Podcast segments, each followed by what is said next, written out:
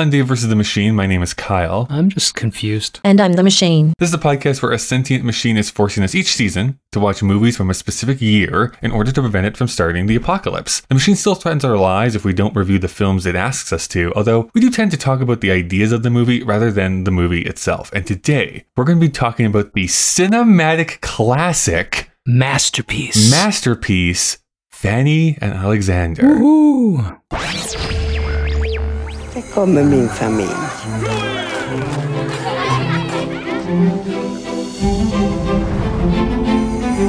Av tradition anordnar familjen Ekdal en julfest för teaterns personal nere på scenen. Min enda begåvning, det är att jag älskar den här lilla världen. Ja, mina vänner, nu är det dags. Allt kan ske. Of course, we have our big thank you to our patrons over on Patreon. Their contributions help us continue this show since, you know, the machine doesn't help us pay for these movies. Plus, each month we do a bonus episode over there. We're in the month of December celebrating Christmas, but also, Dave, I think sometimes it's good to reflect and be silent. So we're going to be talking about silence uh, as the bonus episode Oh, okay. this month Right. over on Patreon. Yeah, yeah. The original. Japanese version, No, because we're still in 1971, That worked well. over on Patreon Yes. after last month of I would say sound and fury with demons. Yes. Because It's nice to like right. step back maybe and be silent for a minute. I forgot. Yeah, time. A sense of time. Talking about time, Dave, sometimes it's also good to dream about your childhood, wrap it up into a fantasy of what you believe is going on around Mm, you with like mm. adult problems. Right. We need to get back to our current timeline, I think, Dave. I think we have been unstuck in time for far too long. Don't you agree? Uh, current timeline is in like trying to find our way back to 2022. Yeah, Yeah, right? I know that the Yeah. I know the problems of 2022 are probably not what we want to step into, Oh. but I think we've been on spaceships, we've been time traveling to the year 1982. But I think for your own mental health, you should probably be able to hug your son again and to see your wife. I'm just I'm more upset that all this nylon I'm wearing is starting to make me chafe. It's fucking awful. 1980s. Yeah, definitely not comfortable. So, Mm. um, I don't know. What push? The, the machine has been constructing this huge thingamajig time machine thing around us here. I'm not quite sure what its plans are. I just thought we were always in So a time can you just- Yeah. Why don't push, push some of those buttons Uh, you see in front of you? Okay. I'm going to push this red one. Great. Okay. Well, there's a big timer that just is counting down, and it's the exact length of however long this episode is. Oh, yeah. Yeah, that's So convenient. perfect. Perfect. So if you look, listener, at your podcast player, that is the time that is now counting down to the end of the episode. That is the time that is up on the screen that we're looking at. I can't be any more specific than that. I know how old I am because when you say podcast player, I thought of a physical device. Oh my God. Please come and buy our new podcast player. I think it's time to just end the world and be done with it. All right, Dave, we're going to get into this here. I'm pretty sure we are setting ourselves up for a pretty big disagreement here this week, just based on your mutterings and putterings uh, over I do mutter. the last few days after you watched this movie. Mm-hmm. So there's a few things I think we need to do as far as table setting goes. So number one, Number one. what are your thoughts on Ingmar Bergman? I don't know. I know the name. We watched for your other podcast. Yes. Is it Eine kleine? Smiles of a Summer oh, no. Night. Sina, Smiles of a Summer Night. I guess eventually it gets turned into the musical A Little Night Music. It was uh, One of my favorite shows of all time. Right, right, because you're a nerd. So I, uh, I thought it was interesting. I really, some parts of it really st- stuck with me. I liked a lot of the way he wants to discuss human nature, but of his oeuvre, I've actually not seen the big ones. I don't know why. Uh, Seven Yeah, Seal seen is, Seventh Seal, Persona, Wild Strawberries, uh, Scenes from a Marriage. yeah, they're all on my wish list on Criterion, but I haven't pressed play on any of them. Yeah. And they're short.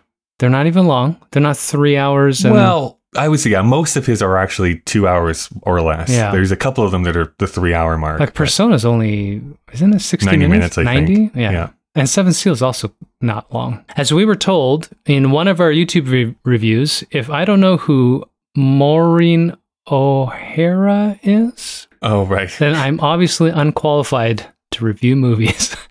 You are putting a much more positive spin on this than uh, I think you're allowed to, Dave. From my recollection, you turned out not liking uh, Smiles of a Summer Night all that much. Uh, yeah, I don't remember what we talked about. and and I this is going to be my thesis, Their leading into thesis. our disagreement, Okay. just to lay this out. Okay.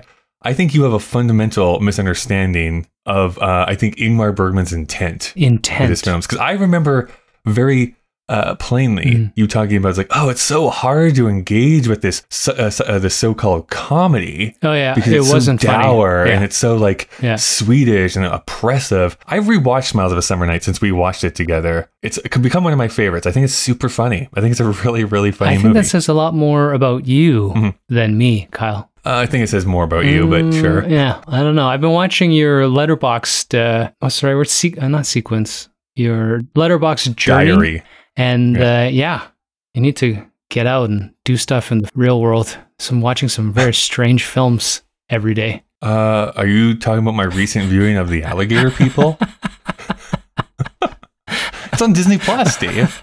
What isn't? My actual relationship with Ingmar Bergman is very similar to yours. This is only the second movie I've watched, which is basically Smiles of a Summer Night, which is fairly early in his Yeah, career. yeah. Even though I think he'd made 10 movies by that point, but still pretty early in his I career. I think it was before he broke into America.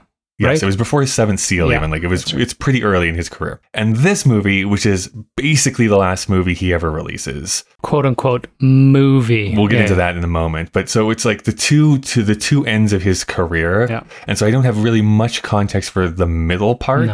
But I like I know the name. I know that he's considered one of the best filmmakers of all time. But for some reason, I think I had it in my head. And I think I've talked about this uh, a few times when we've talked about non-American, non-Canadian directors, where sometimes I get like this idea of what their film filmography is. Mm. And for the longest time for Ingmar Bergman, I honestly thought it was very slow, dreary, Oh, just because of the pictures of Seven Seal. Yeah, yeah, yeah, yeah. fatalistic films. I think just because you see those images from the Seven Seal, I'm like, oh no, like, do I want to commit to watching 10 movies No. that are, are that? At least Smells of a Summer Night broke me out of that. I'm like, oh, okay, so he does some different things, and this is interesting. It's not it, it, what I thought. Just as a counterexample, because I'm going to yell at Dave later on, so you, so people can send in mail to me I haven't yell even at shared my opinions yet. Wow. I know, raring. I know. I'm He's just saying. raring for a fight. Get a little busy, start doing stuff, and now you just want to fight. It's my me. thing with uh, with Fellini. I, I have the hardest roadblock to get into him. Mhm. I've watched five of his films, and not a single one of them have I been like, "Yeah, this was amazing. Yes. This is great." I'm like, uh, I guess like there's a couple things that are interesting, but I don't know. He's just not one of my favorite directors, and people um, get mad at me when I say that I'm not the biggest Fellini fan. Well- Ingmar Bergman seems to be someone that I might uh, really really enjoy if I explored more of his work. we got we got to push back a little bit on what's that Japanese one? Yeah, Ozu for Tokyo Story. No, the one before that in '71. Oh, throw your books away, rally in the streets. Yes, I think it's the nature of being avant-garde or culture Hmm. forming. forming, and also kind of rebelling against set Sure. cues. So I guess it's a matter of whether we're in the mood to look at someone who's trying to break norms or not. And in which case, for film, it's yeah, not having a narrative, fucking around with the plot, using camera angles that intentionally don't work. Or like in Throw Your Mm. Books, using monochrome uh, color schemes to just kind of like Sure. fuck up your eyes. If you're in the mood for that, or if you're studying film, that must be such a powerful experience. But Mm-hmm. if you're just two guys who watch too many movies, I don't know, Kyle. It's hard, right? I mean, it, it can be. I mean, but there's some films. I think it just comes down to. I mean, this is so cliche to say. I think it does come down to story to to a degree, which is I'll use Citizen Kane. Everyone always talks about like, oh, how groundbreaking it was. It showed the, the ceiling for the first time ever in a movie. Who cares? I'm, I'm being facetious, but like, that's basically what they say. Like all these interesting camera movements and all this stuff that he does. movie. It's like, sure, you can talk about that, and it's interesting to talk about that. But at its core, I also find that a very engaging movie Yes. narrative to watch. Yes. So it's like I'm not also being like, but like they threw the camera down a well, and then he turned to green, and it's like great, Yeah. but it's not interesting to watch. So Well, since we already talked about it, we, we talked about in the Demons episode. You know, Mhm. whatever you think about that movie, it makes you want to find out what's next. And I think that's important right. in a film. Uh, we've had a little bit of a talking about challenging uh, how we represent ourselves. And we've had debates where you keep telling me that plot and narrative are secondary to filmmaking. But I, I honestly need, I'm like a, a donkey. I need to be led to the water. Like I, I don't really like kind of sitting there twiddling my thumbs in too much atmosphere. It's why Terrence Malick and Wong Kar Wai I've never Sure. been, I've never been staunch advocates for, um, unless someone says, uh, "What do you think about their cinematography?" I'm like, it's fucking crazy. Like they do things that uh, Yeah, are it's so amazing. amazing. What do you think of their movies? So boring. But do I want to watch someone dance in a field and drink dewdrops Yeah. for an hour and so a half? Not really. boring. Yeah. That's all I want to watch. I mean, I mean, I guess what I mean by that, though, I think we're probably arguing the same thing As to a degree. But I, but I think of a movie like the Before trilogy. Like, does anything happen in those movies? Like, sort of, I guess. Like, Kyle, you could, life. you could, you can just like these two people have a conversation for ninety Yes. minutes. Like, that's basically what those three movies are. Yeah. But I also find them some of the most gripping conversations that I want to be a part of. So, You know what's interesting is I find that I like the second one right now because I'm that age. I find the third one obnoxious because I think it's only like Helen really likes the third one, but I think it's because I don't like watching people who just hate being in love with each other. You know, like that tension. I, I Mhm. just can't handle that stress. And the first one I liked the most when I was young because it would, they're having Well, conversations. that's that what, that's what I was gonna say. Totally agree with you. I'm, I'm, I think I'm pro. I always forget the way to go. It's Sunrise, Sunrise, is the second one, Sunrise, right? yeah. Before Sunrise, which till this day has the best ending of any movie ever, in my opinion. The first one I actually watched when I was almost, I think I was in my late twenties. oh, that's pretty late. Okay. So I was already cresting past them. Like, Mm. mm, this guy's a little bit full of himself. Too much youthful romance. Yes. But if you watch it as a young person, I'm like, I'm, I'm totally sure you'd be totally on his side. I'm like, mm, that's not really what love is, but No. okay. Well, I, don't, I remember watching that, I think in the theaters, and I, I don't remember Mhm. picking a side. I just loved, you know, that youthful sense of romance where it's, uh, you know, ill fate. It's the Romeo and Juliet thing. It's like, you don't need to know that they're going to be happy at the end. It's just incredible to watch these two people connect, entwine, and then that's the beauty of that drama is at the end, you're like, I don't know what the fuck happened. We can imagine. You know, whether you're an optimist or a pessimist. The second one's the same. It's beautiful. Like as they walk, Hmm. it's good. Perfect. It's good. Disney, fucking make a good movie, man. Well, I was going to say, we can all agree, though, that Julie Delpy's best role was, of course, in Avengers Age of Ultron, I, where she shows up for 30 Oh, seconds as the ballet teacher. And I'm there in the theater being like, what the fuck is Julie Delpy doing in this getting movie? a paycheck. and then, like, I guess getting paid for her 30 second Yeah. appearance in that movie. How about Fanny and Alexander? This is the movie. Do you, have you heard of this movie before? Do you have any type of familiarity with it? I think I, I don't think so. I think that there are so many two name movies that Mm. I don't think I know anything about this film. I will question whether yeah, like Harold and Maude has better Right. recognition for me than this, and then I might conflate the two until we started watching it. Milo and Otis? when I pressed play on this thing, I don't, I've never heard of it. So I've definitely heard of it, but that's about it. I don't, I didn't, I don't know anything about what this movie is even about. Really, Mhm. I've heard of Fanny and Alexander for years, probably just tangentially, in people writing about Ingmar Bergman. I'm sure Roger Ebert mentioned it in some sort of probably got a review, and I just essays on it. Yeah. memory locked it and be like, oh, Fanny and Alexander, that sounds important. So I'm excited to watch a movie that is probably to contain the same amount of runtime for both Fanny and Alexander. Oh yeah. I mean, if you're gonna put both names on the title, it's probably about both characters. Exactly. This is a long Mhm. movie, so I'm sure like the first hour and a half is all Fanny. You have to. And the last hour and a half, it's all Alexander. I mean, It has to be. why else would you name a movie Fanny and Alexander? That'd be like going and watching Harold and Maude, and it's just Harold for like the first, you know, 90 minutes, and then Maude shows up. All right, well, this is what we're going to do then, everyone. Dave and I are going to go off and thank some sponsors, and then when we come back, we're going to be having a deep conversation about Fanny and Alexander, the both of them. Can I tell you how broken my brain is, Dave? Uh, I mean, I suppose you could, but I wouldn't trust it because your brain is broken. There's that song, I think it's from the band, that's like, take a load off, Fanny. You know that song? Yeah, Are you no. familiar with it? As I was watching this movie, I don't know why that kept going, circling in my brain. It's like, take a load off, Fanny. Because she's not in the movie, you see. So she's taking a load off behind the scenes. And I felt that maybe that would have Ah. helped this be elevated for you, because I know you're super down on this movie.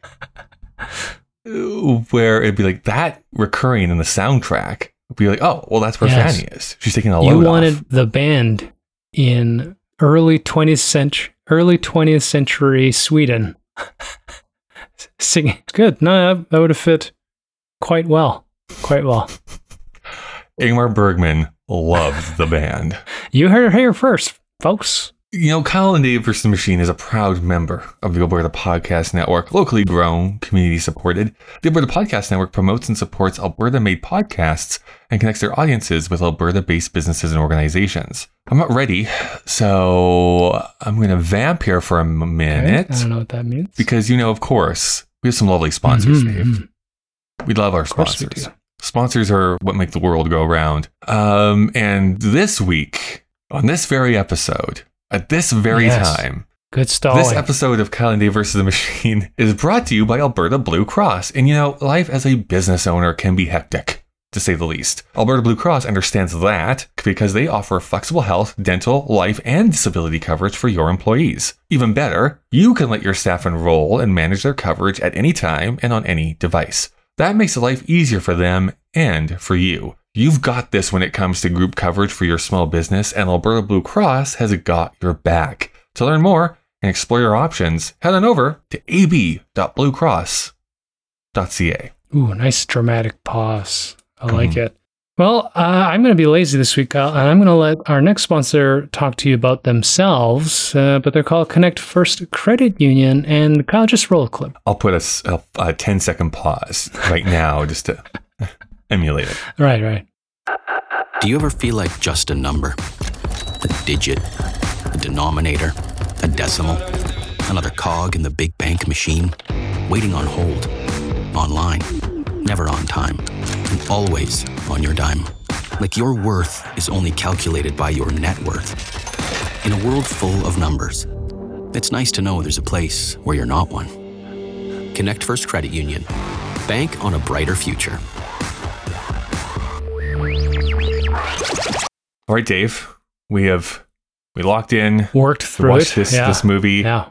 Um, in a moment, I'll reveal how I actually did watch this movie because we did not watch it together. Huh? But Okay. uh, we have to do a scenario here first. Right. So, Dave, let's say that you uh, have taken your family on a vacation to Sweden. Sweden. Yeah. And we're all like looking up at all these tall Norsemen. You Yes. want to see the mountains in Sweden? I don't They know. do have mountains. Yes. Yes. You're going to Rotvik? To, I have no uh, idea. A fjord. Yeah. And um, as you're strolling down one of the fjords, So as you do, which is what you do. a young, wide-eyed boy Mhm. charges at you. Only six foot three. Yes. Only six foot three. this young child thrusts out of his hand. He's actually wearing a Oh. little sailor uniform. yes, of course. And he thrusts at Pretty you normal. this VHS copy of Fanny und Alexandra. Mm, mm, nice. And uh, he asks you in Swedish, what is this movie about? oh, that was a mistake. It's Yeah. awful. It was bad. I, I, I thought in my mind, I'm going to go for it. And I'm like, I immediately regretted it. Anyways, I think we've asks you, been called racist recently, so a way to a way to uh, put that in Hmm. there. I'm white. I'm allowed to do that. so, Dave, what would you answer this young, wide eyed uh, sailor boy about what Fanny Alexander is about? Uh, first, if this is a VHS, I would say that's a large Double box of VHS. VHS. Yeah, that you're carrying. it's a good thing you're six foot three and only eight years old. Yeah, theatrical cut.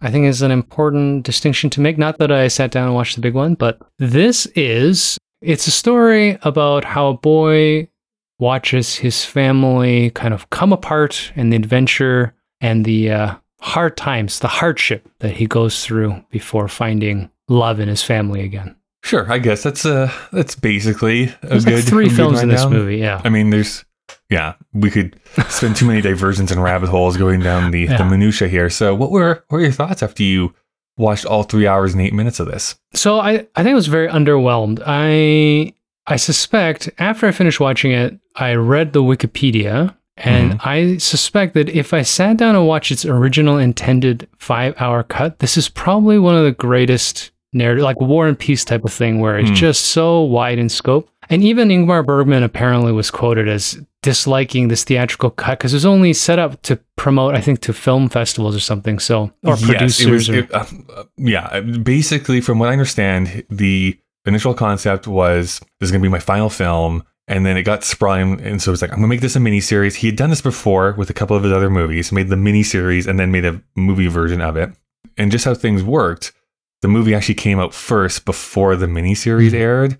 And I think people were looking at it as, this, hey, this is gonna like entice you to go and watch like the full version because what what I've read again as I also have not watched the 5-hour mini series version what is removed is a lot of the fantasy elements. Yes, and this is the problem, right? And this is why I was underwhelmed with it. Yes, if you're going to have a fantastical premise like a robot starting the apocalypse, you need to make sure you introduce that early into the narrative so that people care deeply about it. You know, it starts off and it's discombobulating, just like uh, the other one. It's hard to get up to speed with who all the characters are, how they're related, who we're supposed to follow in the narrative, because there are three adult siblings who are in various states of fucking ruining their lives from wealth.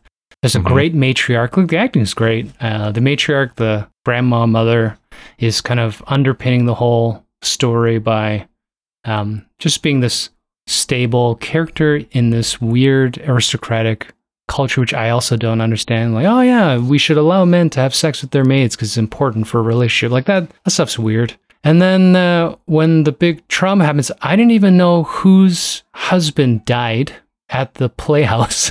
Mm. I didn't know that he was Alexander's dad uh, until they got to the funeral. And then as they go into that second story of um, the mom falling in love with the uh, crazy Christian pastor, I was like, oh, well, now I'm engaged because this is, I've seen this narrative before about having to suffer through this big change. And then in The Escape, all of a sudden we go into this fantasy film and the way it's cut together is so uh, uneven for me that it actually got not annoying, but I just couldn't keep up with it. And I, although when I was watching, I kept thinking, why wasn't this in the rest of the film? I've spent two hours watching this sort of drawn out, dialogue heavy drama, and now all of a sudden Azazel shows up as this.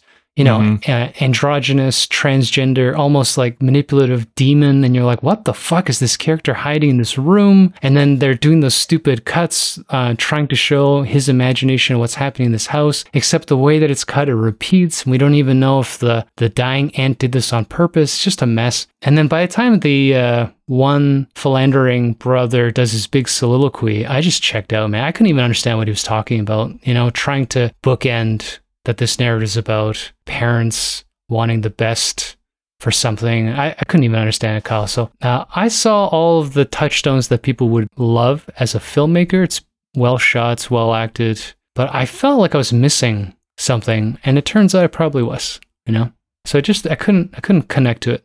So my analogy for for this I always use is um is heavy metal music. This is a, sorry a, an analogy for myself, Okay. which is I fully understand when people put it on that there is a, a mastery of like the guitar, of the rhythms, of even of the singing. Like there's real talent behind it, but I have I cannot stand listening to it.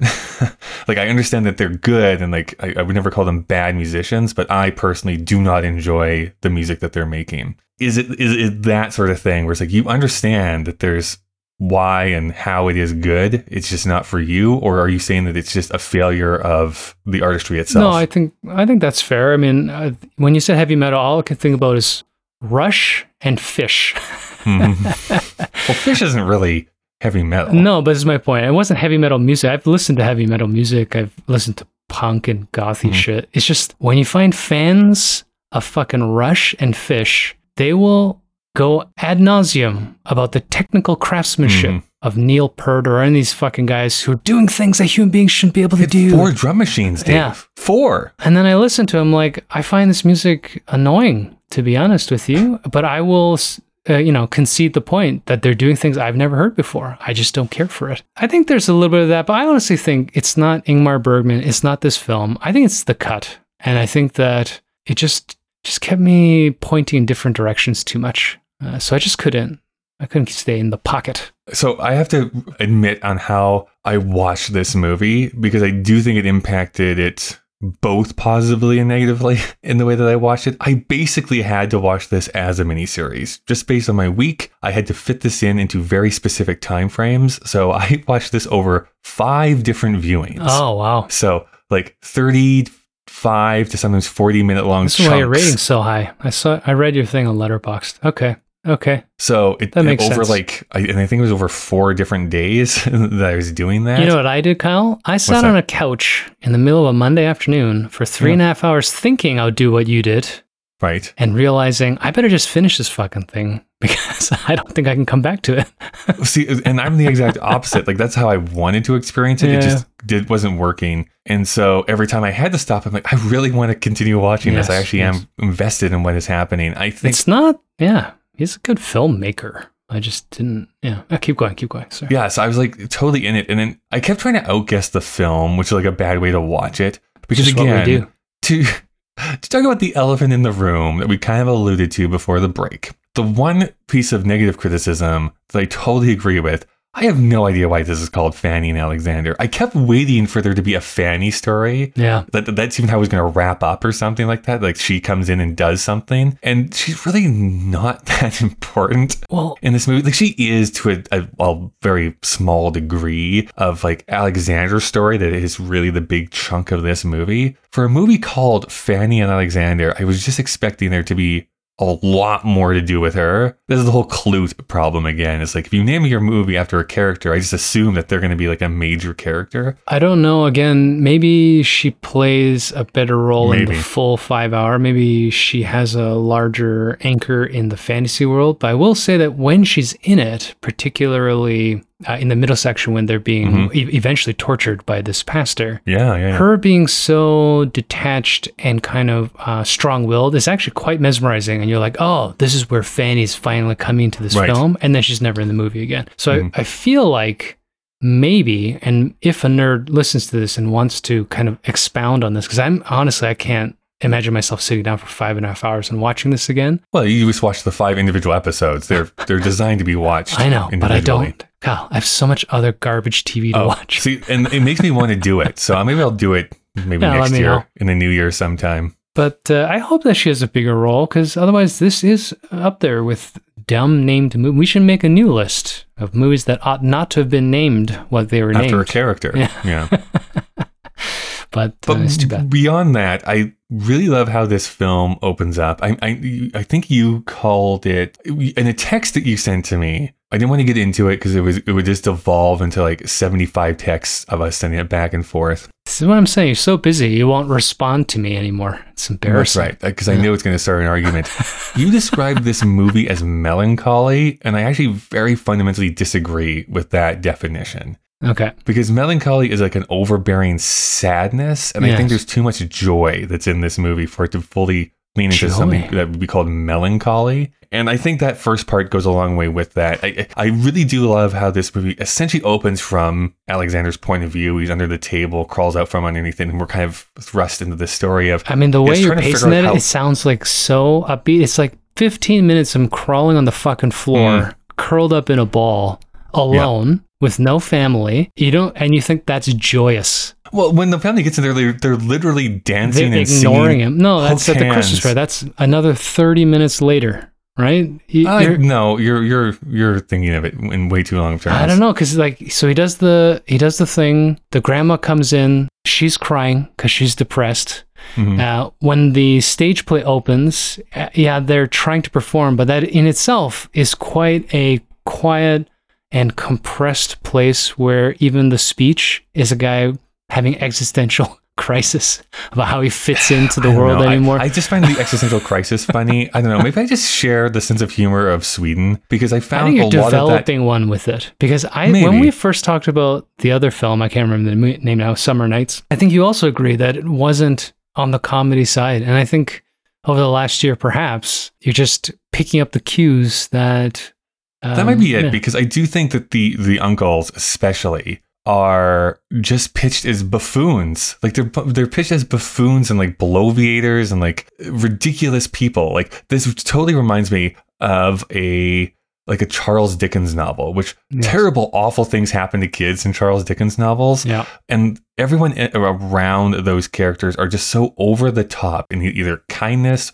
or evil that you can't really look at them as like, oh, these are realistic characters that I'm watching. It's wrapped up in too much high, I don't know, uh, overact, not overacting, but it's just like they're big characters. So I, I just find a lot of them either buffoonish or odd, and I just I don't know. I just uh, uh, found that engaging to watch as this family kind of slowly breaks apart over Yes. time, and that's where the sadness does come in to an extent. That middle portion with the uh, with the bishop and his like overbearingness. Well, I find the philandering brother and the bishop for sure. Right? Mhm. They're meant to be cartoon characters. They're meant to be uh, so extreme. There, there's a clown and there's a demon or a devil. But the other two brothers, I just couldn't. I just couldn't. You know, the alcoholic one who abuses his German wife. I was like, I don't even know why Right. you're in this movie just to be an asshole. It doesn't come back. It's not It part of the back, story. no. And then, of course, the father who dies. I mean, that's joyous and becomes a ghost. It's important, and I I actually like his performance as he appears in and out of Alexander's life, uh, both to try to give omen, but also to just be part of his experience of grief. So I think that's a beautiful thing. But I don't know.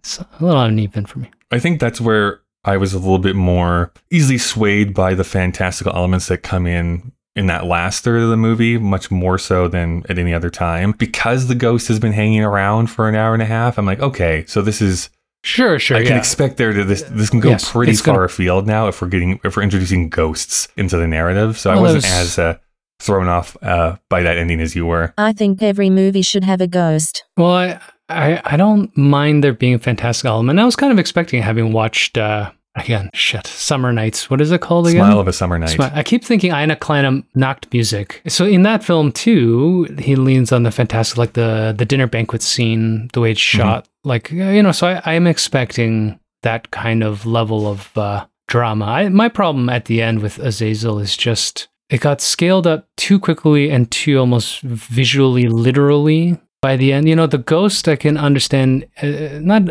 just as a metaphor, but he is not part of the corporeal world. He doesn't interact with anybody. Even he Mhm. only gets a voice like two hours into it, and even then, it's only when Alexander's life is so traumatic that he ha- kind of has to speak to his mother to to kind of assay all of these uh, fears they all have that this boy is gonna essentially fucking die. But when he's rescued, as soon as that rescue scene happens and the Jewish moneylender does the yell and there's the flash and there appears to be fake dead bodies in the bedroom and I was just like what the fuck is going on right now? Are they marionettes? I don't I don't even know what's happening cuz he didn't carry anything up there. And then they're in this like opulent puppet shop and they're in this back room where they're not allowed to t- like I was just like this is gone so far off kilter all at once. And then I thought, you know, they've done the color thing where we went from these gray, drab, austere uh, surroundings, right, to show the Christian um, hellscape. And now we're in this red, bright, opulent puppet maker's place. And then they have this door.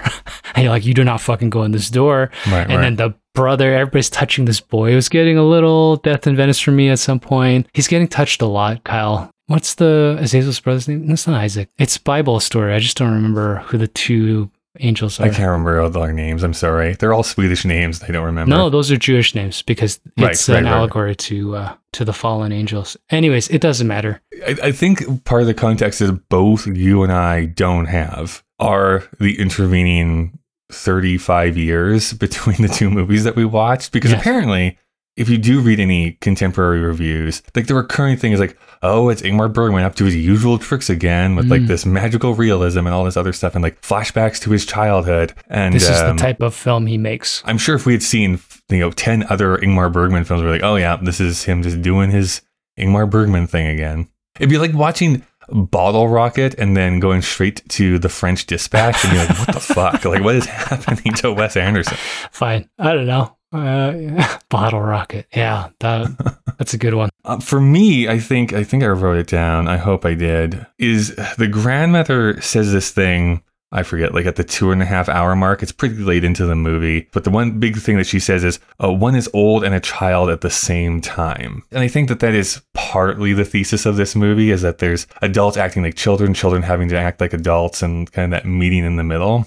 Philosophical line through it and the observations on human nature are great. This is a type of film that's steeped in some intellectual discourse. There, Mhm. it's not about like I'm not saying this movie's dumb. All right, it's not. It's not. Well, there is farting on the stairs, though. So Well, uh, you know, even that part's so weird, but but it's to the point, right? That none of the adults that are in this are respectable. You know, they all make these fucking selfish, brutal decisions that have impact on everybody. And it's the kids that have to grow up quickly to face, at least Alexander does, to face uh, this trauma that's uh, put in front of him. But it's like we talked about at the beginning. I need um, I need this narrative pull to kind of help me fight through this. This movie does have it, but I just, this is why after I read, I had to Wikipedia because I felt so confused at the end. And when I read at least how it's synopsized in the write up, I'm like, this would make so much more sense in a five hour format because Sure. I, I bet, I haven't seen it, of course, that they'll introduce these fantastic elements and like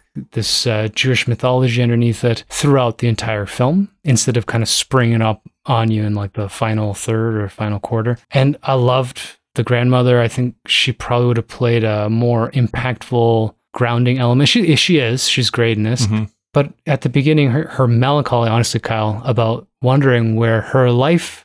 No, but she talks about it. Like she's looking at her kids and her- she's Sure. widowed and she's looking at her grandchildren and she's starting to understand or trying to talk about the role of, you know, wealth and happiness and all of these things. Uh, it's somber, man. She's not, she's not overjoyed where she is. And even when she's in Maybe, her little house. at the same time, which What you're, part which of that which was you're glossing over a little bit is the fact that there's also the guy that is trying to hit on her that she continually re- doesn't even realize that she's rebuffing him because she's acting all sad and it's like, oh, I can't even cry. I must drink more cognac. Like I, I do feel like for sure knee pretty serious for you. conversation he's having, but it's also tempered by being like this is some pretty foolish behavior that's going on here at the same time. If you say so.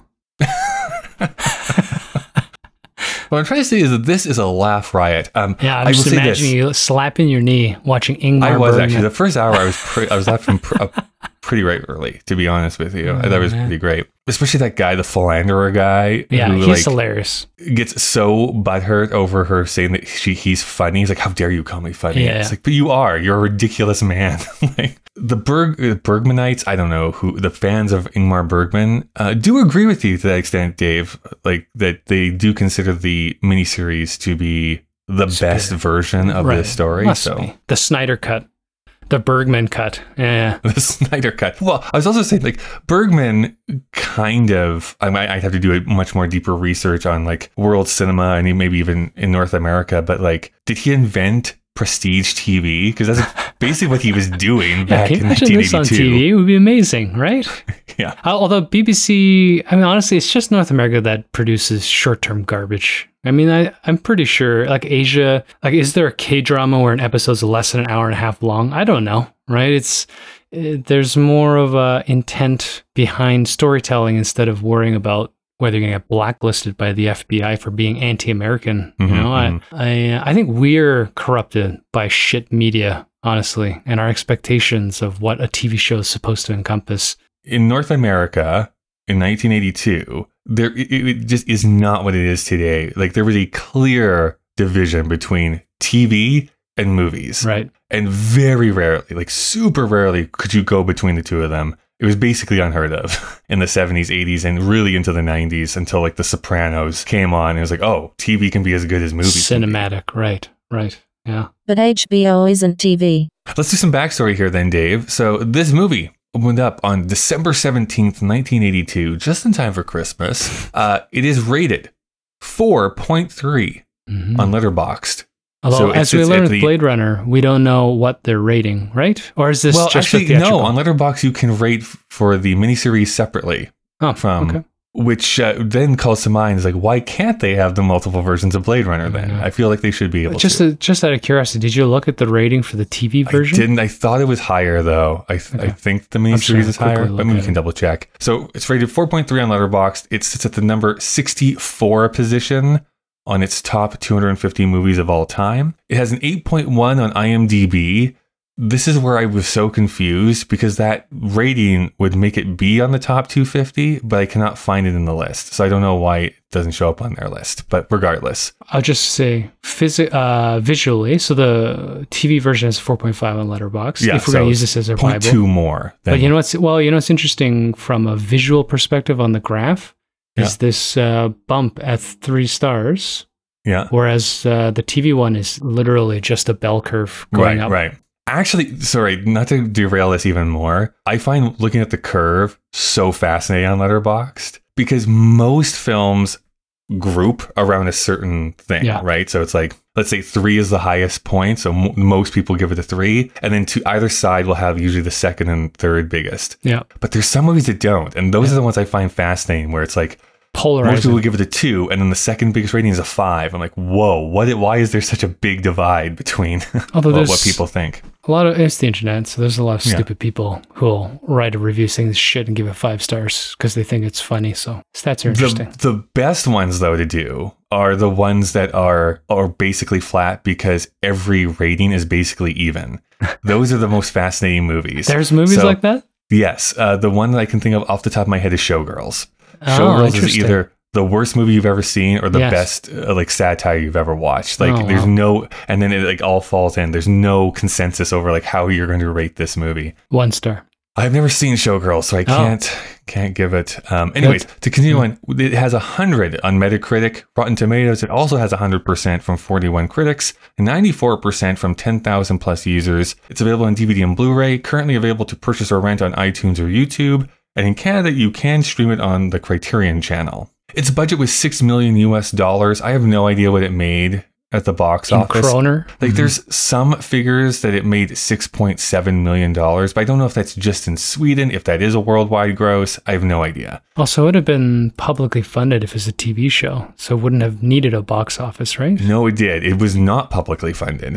It Oh. actually was funded by a bunch of different organizations, apparently. Yeah. No, uh, what I mean is TV shows don't need a box office to recoup their Mm. costs, right? I see what you're saying. Yeah, I yeah, you're right. Yeah, yeah. would be skewed. So its plot description is two young Swedish children in the 1900s experience the many comedies and tragedies of their lively and affectionate theatrical family. That was close. Pretty I close, know. pretty close. Yeah, it wasn't that off. Dave, I have such bad news for you. There's no tagline for this movie, so you we know you should have everyone's done? favorite you should have played game. the game, Kyle. He missed a huge opportunity Yeah, where it would have been D. There is no tagline. it does start though, and this is going to be butchering a bunch of people's Let's do it. names. I cannot wait to hear you speak. Pernilla Swedish. Allwin as Mhm. Fanny. That's an easy Bertil one. Guve as Alexander, Here we go. Ewa Fröling, Ewa Fröling as Mhm. Emily, Yeah. and Jan Malmsjö as the bishop. Those are the four I'm going to highlight here at least. Both Fanny and Alexander basically never acted again. Yeah. from what I could see. And then I think Emily, uh, their mother, was in a bunch of Bergman stuff. She actually played, quote unquote, his mother a few times in different things because apparently there is unofficial sequels to this movie that are not What? billed as sequels, but were basically sequels to From different directors? Or from Different Ingmar? directors, yeah. Okay. Okay. So Uh, just one of them written by Ingmar Bergman, but was not directed by him. like riffing off the idea or something weird. And did you read on who the bishop was supposed to be? No, I honestly have not looked at the backstory. Yeah. Then we'll get into it here in a moment. was it supposed to be Max von Sydow?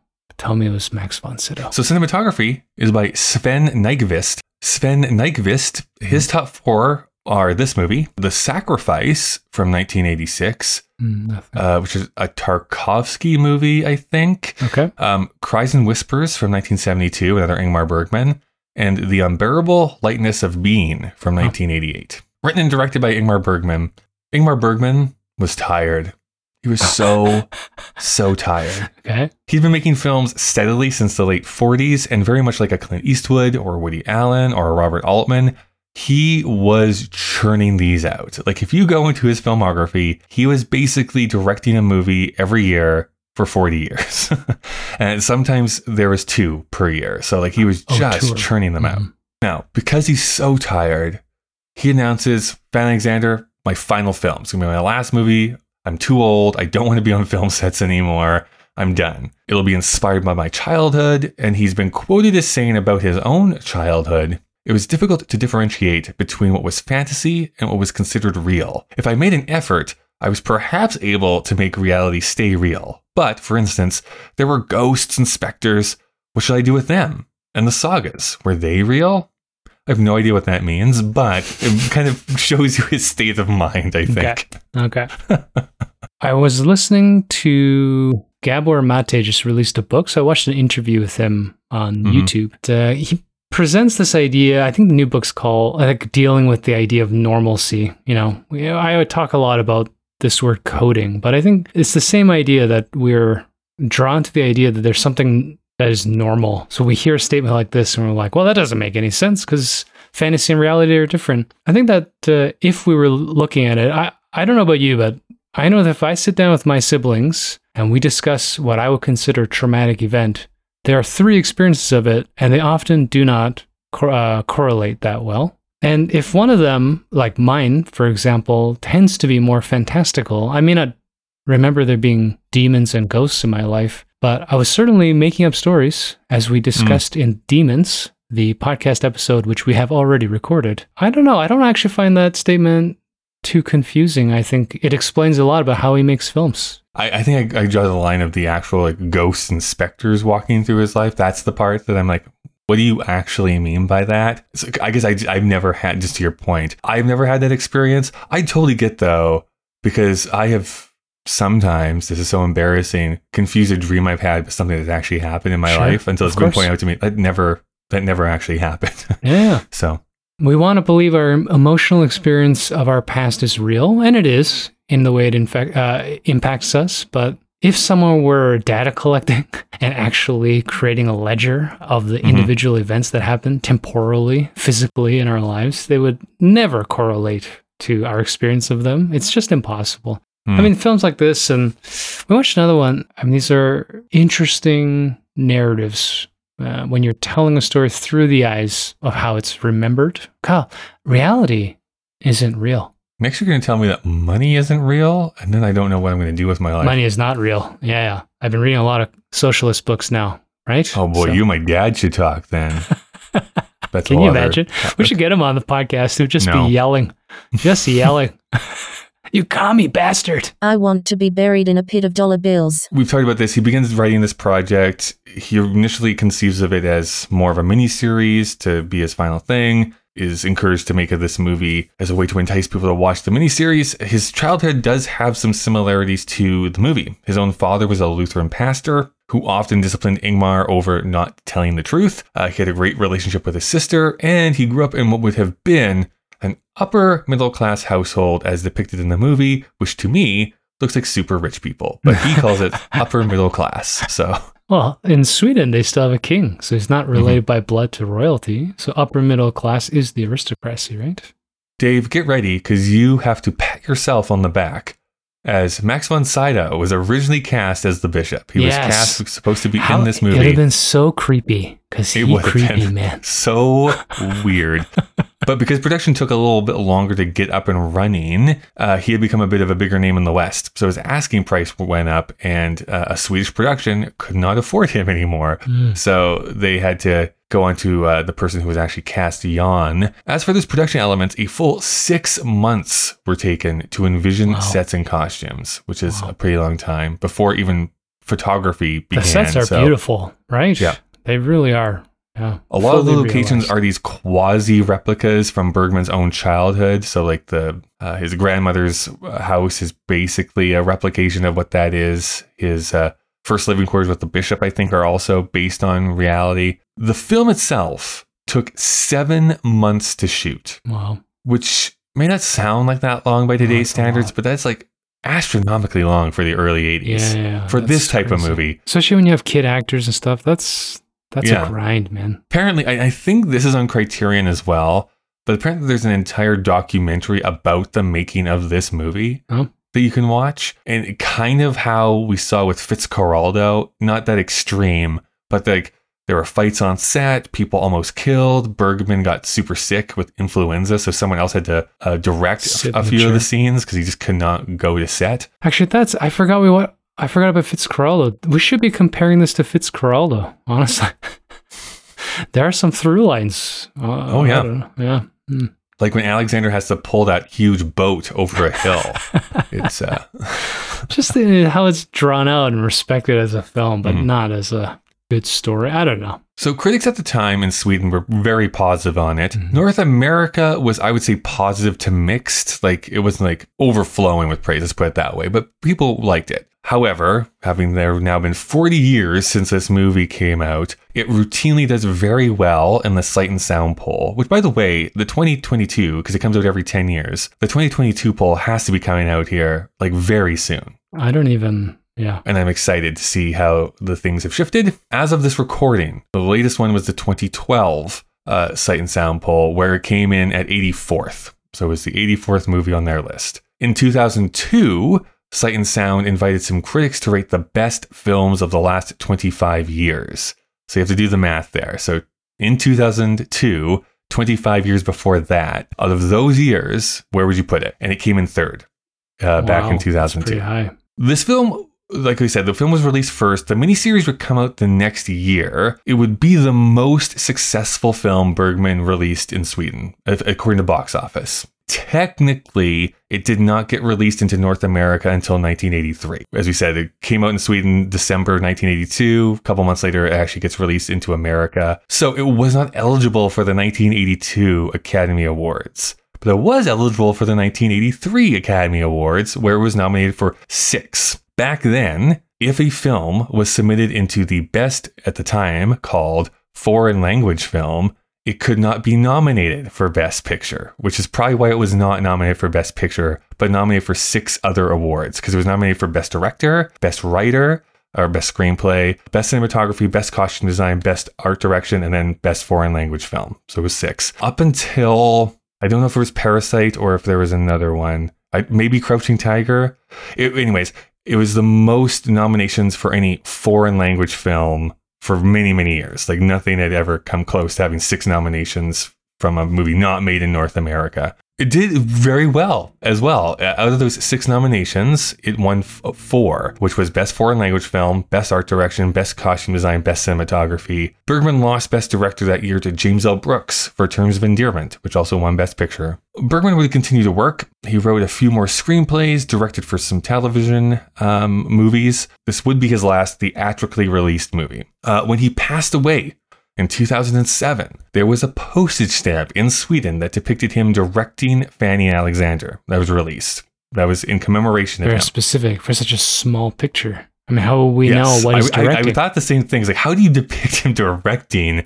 But anyways, specific film, yeah. besides that, to this day, to this day in 2022, a popular Christmas gift in Sweden is Christmas ornaments that are modeled after Fanny and Alexander. It has that cultural relevance in Sweden, at the very least. As far as modern directors, the biggest thing is like Bong Joon Ho of Parasite fame is like in love with this movie. It's like his one of his favorite things. And actually, once he said that, it's like, oh, I can actually kind of see how that tracks. There's a bunch of scenes in a bunch of his movies that like that's the you can see how Fanny Alexander influenced him. That's the uh, very short That's the theatrical cut of your of the history. theatrical cut of this movie. Yeah. I'll wait for the miniseries that'll be released next year. Critically praised, did well at the award shows, is considered one of the best movies of all time. That is Mhm. basically where we stand. Yeah, high praise, high praise. I'm a little underwhelmed by it. Uh, you know, and my asterisk, kind of like when we were talking about uh, Blade Runner's theatrical cut. It's not a bad movie. It's a great movie. No, There's nothing wrong with it. But I think my score will reflect my disappointment. Well, I was fully coming in here thinking you were going to give this a one. So I was like, no, um, no, no, no, no. I, I think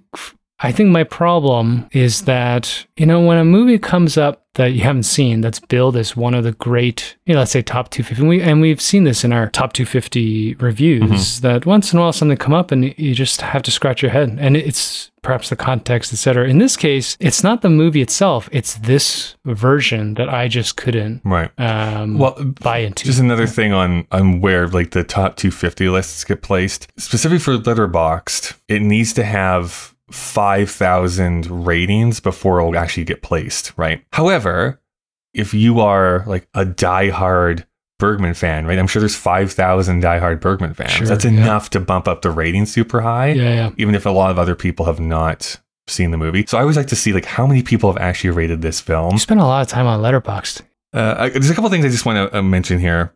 There is this time with like weirdly offbeat, again, what I call funny moments, which is there's two of them. You know, when they go, they, they first go to the bishop's house and they're kind of introducing them to all the like the weird Mhm, people that are there. mhm. And then they go upstairs and there's the weird man baby thing, uh, aunt, I think, uh, or Oh, yeah, it's a yeah. sister, I think, right? Yeah, the, sick who- sister who it is. or whatever. But yeah. like a weird introduction into into that character, Yeah. and then literally like a, a, a maid pops up in the screen and goes like horizontal, it's like "Don't be afraid, children," and then like drops out of frame again, and it's so weird on off putting it that I laughed out loud because like I was really not expecting this woman to pop out in front of me in this, is- like this is costume drama. You know, when you have eccentric moments like that, I want them interspersed through the whole film so I get a Mm. tone. So if we're really watching this through Alexander's eyes, and every time that there is some odd uh, action by an adult, and they do this sort of cut, like in Demons, which we talked about Mhm. last we week. talked about already, yeah. Yeah, yeah. At least there's this sort of uh, rhythm to it. But this movie, theatrical version, kind of just throws shit on the screen once in a while, and you're like, whoa, whoa. I don't know. I, I I know you keep saying that. I was I, I had enough here to be fully invested in it. I will I will admit, could, could like gun to my head right now, explain to you what happens in the fi- final thirty minutes. No. Not a chance. No. No. But there's enough there that makes me want to like ruminate on it, go back to it, like revisit this to like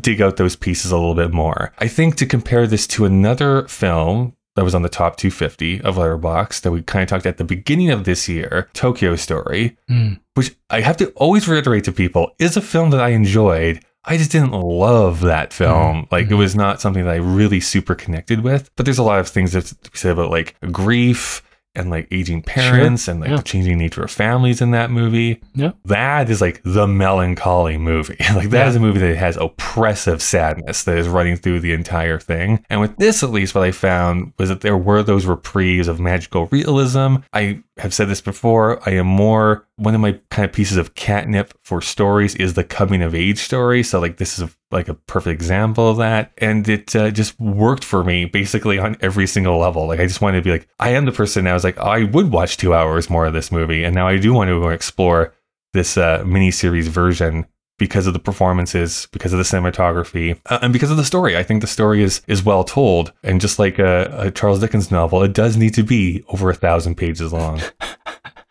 Uh, there are, I don't know, yeah, at least three separate narratives. I mean, they're intertwined. No, I, I think that's a great callback too to Tokyo Story. I mean, we caught a little bit of heat on that. I think the idea of a cinephile who wants an intellectual amalgam of narratives, you know, cinematography, revolutionary techniques, avant-garde, acting. You can dissect films like this one, Fanny, Alexander, Fanny and Alexander, or Tokyo Story, and talk about how there are so many important moments in them. But as a semi-casual viewer, like when you brought up Tokyo Story, I agree. I was like, there's nothing wrong with the movie.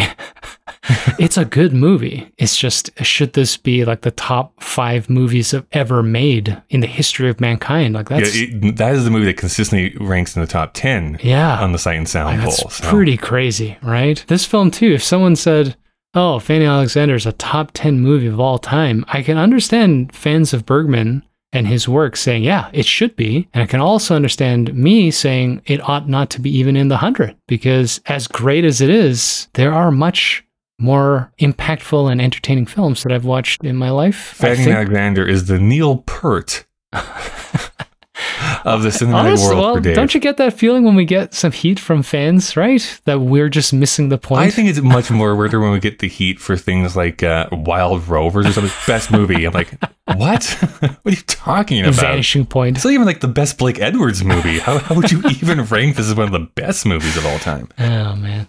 Okay, so I, there's two last things. One of the things I loved about the first part, that first, I don't know, 30 minutes, 40 minutes, Mm-hmm. uh, is that Bergman has this uh, repeated thing that he does of like the smash cut where there's something like wild and this crazy, like it's either like the farting scene or like the bed falling apart because they're having sex scene, and then smash cuts to them like solemnly eating, and you just hear like the scratching of the cutlery, like nobody is talking, and that like hard cut, miserable while you're here with the family, and then like wild and crazy people when they're not, really worked for me. I thought it was like a really great like comedic like counterpoint. Yeah, I, I was slapping my knee too. I was slapping my knee. I was slapping my knee, both of them. In fact, it's just double slapping. It's because it's winter. the, um, you know, this is Swedish humor because you can't go outside, and uh, Mhm. Kyle's feeling it. He's feeling. Apparently, Dave just likes English humor where you just have to do a funny voice, and then that's the pinnacle of comedy. Sounds more American than you're getting punched in the face. Um, the other one was about praying. I thought what was very interesting was that the praying, specifically at night, like one of the very first scenes you see again is like that Christmas Eve or uh, around Christmas, and the maids come in and they're like, "Hallowed be my name, thank you to all the people." Like they're doing kind of frivolously and like Yeah. throwing it off, and then again coming to the bishop's house, they're doing the exact same prayer, but now it's very like serious. It's like, no, you have to do this exactly right. thought that was done really effectively as a callback to to the first part to show how serious the bishop really was. And I love, love, love the scene. This is going to be weird to say I love the scene. I just think it was a very effective scene of him being caned. yeah, you- gotta love a good caning, Kyle. That's uh, no, it was it's built up really well, and Yeah. that not debate, but their interchange is fantastic. And when we watch Alexander struggle with his impertinence, but also having to like, bend why his don't I just will. lie? I could just lie if I wanted to. Yeah. I, and I and this is the thing like i i've kind of been that kid Mhm. i've uh, been through similar experiences and i've done things like push as hard as i can until you break and then as soon as you get a moment to push back again you Mhm. try it one more time because f- fuck it you're already uh, you're already down on the ground so i love you know that's the thing like each piece if i'm watching like you said one hour episodes and they're pulled up it's such an inverse of how disney needs to stop making fucking tv shows and just Right. edit these things into a 90 minute movie this thing is a three and three and 10 minute yeah. uh, film and if they now I, if i were to watch it as five or six hour long episodes i think it would be better right and as you're kind of remembering i might be able to even connect different scenes a little bit better because it would have had time to uh, root in my brain um, digest a bit. I also like that standoff scene how it ends because again, I think it's punctuated a bit on a joke, which is like, I'll never go again. Like I'm never gonna admit to this. I'm never gonna change my mind. I'm never gonna do this. And it's like it pans up as if we're gonna hear like a bunch of wax. It's like one, like okay, I'm gonna just. I'm sorry. I'm, I'm never gonna do this again. Uh, like it's- completely relinquishes control after one whack. i mean it's just real maybe you haven't been caned Kyle. I was I was belted actually. Yeah, with a, I like mean- a leather belt. doesn't that just bring back the idea of uh, what it means to capitulate when you're a kid right it's not what you do as an adult it's not a rational endeavor where you've built a system of debate and you know how you're going to deal with uh, the authoritarian nature of your accuser you're just in there uh, intuitively and you know what you think is right when it's not working what are you going to do right it's uh, You stand up to the man. Yeah until he hits you the third time and you say Mhm. yeah fuck it you're right let's move on We're done here. All right. Well, the machine has said that we do have to wrap things up here. So let's get into Critics' Choice. This is the part of the show where we discover what the critics thought at the time that this film was released. So, Roger Ebert over at the Chicago Sun-Times. I will say, I don't know if this particular portion of his review was from 1982 because he did write about it in his like great movies list. So I think that part of this has been adapted for the publishing of that book. But regardless, he says, or he wrote, there are fairy tale elements here, but Fanny and Alexander is above all the story of what Alexander understands is really happening. If magic is real, if ghosts can walk, so be it. Bergman has often allowed the supernatural into his films. In another sense, the events in Fanny and Alexander may be seen through the prism of the children's memories, so that half understood and half forgotten events have been reconstructed into a new fable that explains their lives. What's certain, though, is that Bergman somehow glides beyond the mere telling of this story into a kind of hypnotic series of events that have the clarity and fascination of dreams. Rarely have I felt so strongly during a movie that my mind had been shifted into a different kind of reality. The scenes at night in the Jacobi house are as intriguing and mysterious as any I have seen, quiet and dreamy and then disturbing when the mad Ishmael calmly and sweetly shows Alexander how everything will be resolved. good Good. Oh, God. Well, look, Dismissive uh, Dave over here. no i don't know we have was that ebert i was coughing Yeah, that was Yeah. Ebert. like in any film especially with ebert when you get caught up in it as we're talking about dragged into the narrative like why wouldn't he feel so strongly about it Sure. Uh, Pauline Kael did actually review this movie. She was a bit more mixed on it, I would say. Still positive, but she had a few big things that she uh, was calling out. The unfortunate part is this there are multiple. When you search Fanny Alexander, Pauline Kael, there are multiple articles and other reviews that reference about how you have to read the Pauline Kael review on this movie. It's so well thought out. You have to read this essay. You have to read this review. I can't find it. I don't know where this review is lingering around. Love it. The only thing I can find is a two, three sentence compression of her thoughts on it. Gotta So buy a book, Kyle. We're gonna have to buy the yeah, I guess I have to go buy your book. This is like a 10,000 word essay compressed into three sentences. So try and make sense of this, Dave. Ingmar Bergman's festive and full bodied dream play, a vision of family life as a gifted boy might have perfected it, replacing his strict family with a generous hearted theatrical clan. And what Bergman said would be his final movie, his obsessions are turned into stories. He makes us beribboned present of his Freudian Gothic dream world. The movie is scaled big. It runs for three hours and 10 minutes, and its lovingly placed warm gingerbreading is enormously enjoyable. But the conventionality of the thinking of the film is rather shocking. It's as if Bergman's neuroses had been tormenting him for so long that he cut them off and went sprinting back to Victorian health and domesticity. Mm, she didn't like the ending. Yeah, I think that's what it means is like she's engaged and then she totally falls off the wagon at the I end. mean, she, at this point, we know that she's become quite cynical, uh, and that's a that's an interesting point. I, I, like I said, at the end, when the clown does this big, felt like five minute speech, trying to bookend this thing, I stopped listening. I just didn't care, and I think Mhm. that perhaps she felt a similar thought that we have watched this family break apart. We've seen these kids tortured. And now, because they come back into an opulent household, everybody's going to be happy again. It's bullshit, right? That's Mhm. like a Swedish Hollywood ending. And I feel like maybe the miniseries will deal with it better. Because even that last sequence, there's a couple conversations, I think, with that buffoon and, I mean, the Lech brothers never in the film again, but they have a couple of uh, last scenes with some of the adults that seem so truncated and out of Right. nowhere. But I think they're trying to end these storylines that are probably a little bit more present in a longer version of this film, but they come out of nowhere, man. So I can understand if I'm, you know, it is only a sentence, but what it makes me feel like she's saying is that it's ultimately a little disappointing that we've been on this huge odyssey and in the end was just where we started and nobody Mhm. gives a shit about anything, right? So, eh, Well, Dave, the question we ask every week is Does this hold up and is it still culturally relevant? Well, I mean, I, I don't know what cultural relevance, but as you brought up, it's definitely culturally relevant in Sweden. Yeah. I, but. Um, Ingmar Bergman, uh, whether we've seen his films or not, is culturally relevant for anybody who likes historical film. So, yeah, uh, does it hold up? I think as from the cinematography, the direction, the acting, it's fantastic. It's just I wasn't enamored by the fantasy of it. So, my Mhm. score and the asterisk again, theatrical cut. I I'm gonna Yeah. go to a three. well, we're, we're not there yet, Dave. We're not there yet. Uh, Oh, why? Don't we do that right away? No, we have to do our call to action first. What's in the call to action? And then we come back. So I say this. Uh, I agree. I think it does hold up. The cultural relevance piece is always a hard one. Yeah, like you said, in. Sweden, yes, unequivocally, it is. In North America, I would hazard to guess, unless you are into like international film, Yeah, you've probably never it. even heard of Fanny Alexander. Well, Bong Joon Ho or whatever his name is apparently loves it, and he Yep. won an Oscar. So Did something that Bergman never did. So.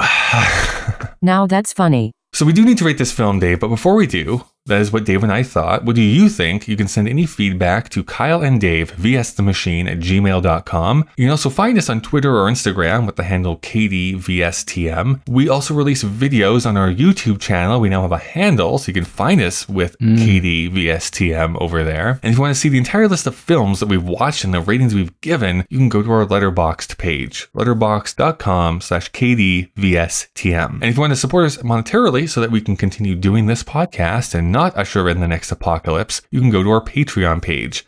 There is a link in the show notes of this episode. You can support for as low as a dollar per month. Something that you can do for absolutely free is to leave a rating and review on whatever app you use for podcasts. And no, that is not a podcast player that you hold in your hand. It's actually a, an app on your device that you go kids to. Kids don't understand. There used to be a box for your MP3s. There used to be a box that was a phone. You didn't have a computer. You'd have to go and sit Mm-hmm. All down right, at Grandpa. a desk. Okay, so let's get to the rating of this movie. Dave, what are you going to rate Fanny und Alexandra? It's cathode ray tube, Kyle. Or I guess it would be Fanny und Alexander. Um, are you gonna give it? Yeah, I, I'm going to give it a three. Uh, again, my asterisks. And the more we talk about it, I'm like, should I make time to watch the five hour version? uh, it's gonna be in, it's gonna be in my brain now, so we'll see what happens. Well, I like love this movie. There are some misgivings. I, I do feel like yeah, the miniseries will probably iron out some of those things that didn't completely work, like the final thirty minutes. Like, if you're gonna give this a four and a half, what? How, what but are I give it a four and a half. yeah, I what are you gonna it. I give was it like, when you watch the five hour version? A five and a half? You're not exactly giving yourself right. so you're not giving yourself a lot of wiggle room here. So that is going to average to 3.75, which Hmm. will round down, which will round down to 3.5. It only is going to tie Dave with one other movie, Oh. which is Missing. Do you think this is better Oh. or worse than Ooh. Missing? I would watch Missing before I watch this again. Hmm. Yeah, Jack Lemmon. I think this movie is better than Missing. Yeah. So how do we want to? Uh, no, let's put it above. I think that this movie has a broader intellectual discourse around it. I think it's prettier. I just found watching Missing was so compelling when we saw it because Mm. I, I think as well I'd never heard of it before. So making me a fan of Jack Lemmon. Yeah, Jack Lemmon's Right? great. Super weird. Uh, well, it's going to enter into our top 10 here then, Dave. So entering our list at the number nine position. Ooh. is Fanny Alexander, right above Missing, right underneath Tootsie. I feel like you should have docked it 0.5 for just having the wrong name. which which angel is it Ishmael? Ishmael Alexander. That would have been a good name for that would have been interesting. right?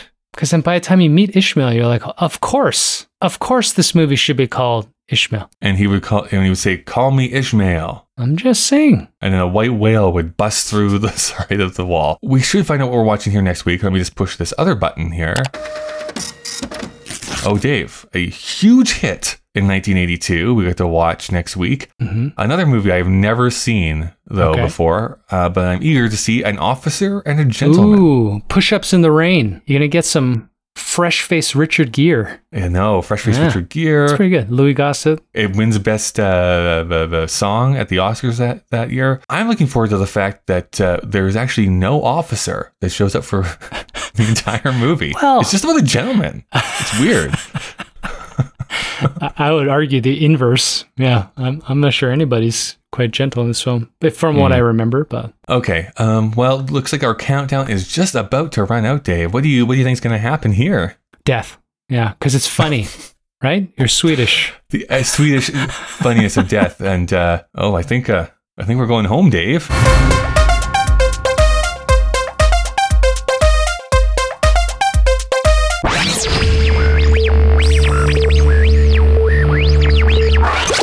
I want to be buried in a pit of dollar bills.